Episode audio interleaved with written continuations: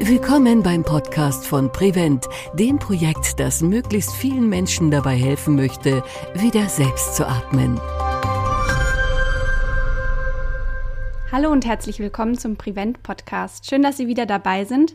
In der letzten Folge haben Sie einen Überblick über Prevent bekommen und wie Prevent die Behandlung von beatmeten Patienten verbessern möchte, damit möglichst viele beatmete Patienten wieder selbst atmen können und von der Beatmung entwöhnt werden. Mir ist heute online Herr Professor Dr. Joachim Setini zugeschaltet. Herr Setini, ich freue mich, dass Sie da sind. Ich möchte Sie erst kurz vorstellen. Sie sind Diplom-Sozialwissenschaftler, Facharzt für Allgemeinmedizin. Sie sind Gründer des Aqua-Instituts für angewandte Qualitätsförderung und Forschung im Gesundheitswesen, ärztlicher Direktor der Abteilung Allgemeinmedizin und Versorgungsforschung am Uniklinikum in Heidelberg und Sie sind Mitgründer des Projektes Prevent. Dank Ihnen und Herrn Florian Bornitz gibt es dieses Projekt.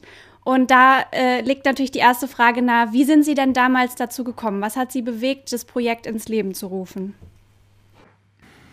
Ja, guten Tag. Äh, ja, danke für die Frage. Ja, wie, sind, wie bin ich dazu gekommen? Ähm, ich habe mir schon in meiner Zeit, als ich selber noch als Hausarzt tätig war, immer wieder Gedanken gemacht, wenn ich mal Patientinnen und Patienten besucht habe, entweder in einer Pflegeeinrichtung oder zu Hause, die auf Unterstützung ihrer Atemfähigkeit angewiesen waren, äh, wie man das eigentlich vermeiden könnte. Und ich hatte dann in den letzten Jahren nochmal durch persönliche Bekanntschaft äh, einer Familie äh, erfahren, äh, was das für ein Schicksal sein kann, wenn man, wenn man sehr langfristig auf maschinelle Unterstützung bei der Atmung angewiesen ist. Und dann gab es in den letzten Jahren auch Presseberichte, die, die darauf hinwiesen, dass da auch manches im Argen liegt. Da gibt es gute Einrichtungen, in denen Patienten gut betreut werden, aber es gibt wie immer auch Licht und Schatten. Und das hat mich doch sehr aufmerksam gemacht, äh, sich dem Thema mal etwas näher zu widmen und dann habe ich mit den Kollegen in der Thorax-Klinik, unter anderem mit äh, Professor Herd und Dr. Bornitz, mal darüber nachgedacht, was man da machen könnte. Ja, sehr schön. Auch dieser Schlüsselmoment, ähm, wenn Sie da auch persönliche ähm, Erfahrungen gemacht haben, die Sie dazu gebracht haben, ähm, dann auch selber wirklich zu handeln und dieses Projekt ins Leben zu rufen.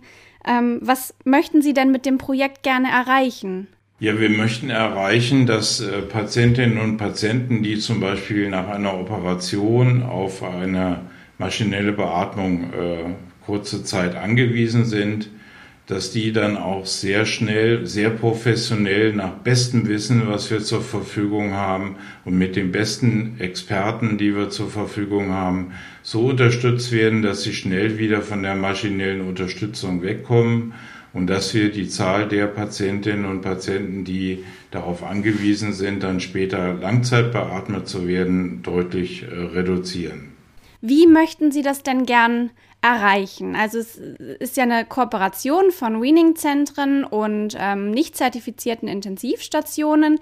Was wollen Sie denn diesen Intensivstationen an die Hand geben, ähm, um den Patienten besser zu unterstützen? Nun, zunächst möchten wir erstmal alle zusammenbringen. Wir möchten ein Netzwerk aufbauen. Wir möchten erreichen, dass eben das beste verfügbare Wissen ausgetauscht wird. Wir möchten erreichen, dass sich die Atemtherapeuten, die Ärzte, die Pflegekräfte, alle, die an der Versorgung der Patienten beteiligt sind, äh, zusammenkommen und äh, davon profitieren, dass wir eben neu zusammenarbeiten.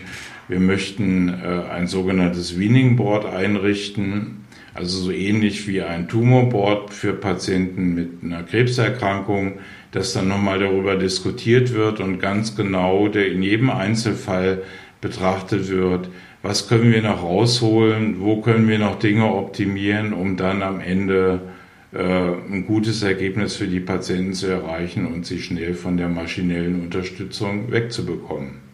Und wenn wir da noch mal einen Schritt vorher ansetzen, was kann denn so ein Weaning-Prozess, also die Entwöhnung von der Beatmung bei Patienten nach Ihrer Erfahrung erschweren?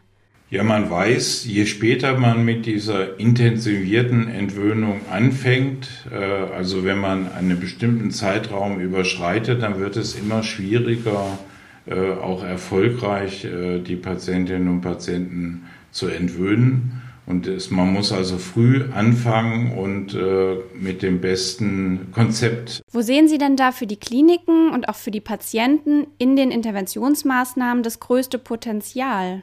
Das größte Potenzial sehe ich eben in dem Austausch für die Kliniken mit anderen äh, Kliniken und Experten, um ihr eigenes Entwöhnungskonzept äh, zu optimieren. Und für die Patienten, dass das eben sehr früh angewendet wird und sehr konsequent angewendet wird. Und dass man also auch nicht aufgibt äh, und wirklich die ersten Tage äh, nutzt, um relativ früh eben äh, zu einem Erfolg zu kommen. Das Gesamtprojekt Prevent wird ja für vier Jahre gefördert. Was erhoffen Sie sich denn für die Zeit nach der Projektlaufzeit? Nun, wir erhoffen natürlich erstens, dass wir unsere Ziele erreichen, dass wir also wirklich einen Unterschied für Patientinnen und Patienten machen. Und wir hoffen, dass äh, danach äh, die Krankenkassen mit den Krankenhäusern oder der Krankenhausgesellschaft entsprechende Verträge macht, damit äh, diese Art und Weise, wie wir diese Entwöhnungsbehandlungen jetzt etablieren wollen äh, in dem Prevent-Projekt, dann noch allen Patienten nicht nur in Baden-Württemberg, in Gesamt-Baden-Württemberg, sondern auch in ganz Deutschland zugutekommen kann. Und mal weg von Wissenschaft, worauf sind Sie im Projekt besonders stolz? Ja, besonders stolz bin ich darauf, dass wir ein tolles Team zusammen haben, aus Atmungstherapeuten, Pflegenden, äh, Ärzten, dass wir ein Netzwerk aus äh, vielen Krankenhäusern äh, gemeinsam aufbauen, dass wir eine tolle Unterstützung haben äh, von Wissenschaftlern aller möglichen Disziplinen, dass wir einen wissenschaftlichen Beirat haben, der uns äh, berät, dass wir die Selbsthilfe mit an Bord haben als beratende Institution und dass wir mit einer großen Krankenkasse, nämlich der AOK Baden-Württemberg, von vornherein kooperieren und hoffentlich noch weitere Kostenträger überzeugen können, sich an dem Projekt zu beteiligen. Herr Setini, wenn Sie Prevent in einem Satz beschreiben müssten, wie würde dieser lauten? Durch interdisziplinäre Zusammenarbeit aller an der äh, Behandlung von Beatmungspatienten Beteiligten dafür zu sorgen, dass wir in Zukunft weniger Patienten haben, die äh, eine Langzeitbeatmung brauchen. Ja, und auch ich als Teil des Teams kann das nur äh, unterstützen, diese ähm, ja, Zusammenarbeit von ganz vielen Professionen, die ja auch in der ähm, Behandlung von beatmeten Patienten und in der Weaning-Behandlung ähm, einer der Erfolgsfaktoren auch mit ist. Und ich glaube, da können wir wirklich ähm, stolz drauf sein. Und da bin ich sehr gespannt, wie das Projekt in den nächsten zwei Jahren anläuft und freue mich da auch im Verlauf immer noch mal hier berichten zu können. Vielen Dank, Herr Seceni, dass Sie ähm, bei mir waren heute. Ja, vielen Dank für das Gespräch. In der nächsten Folge spreche ich mit Gabriele Ibal und Benjamin Netz.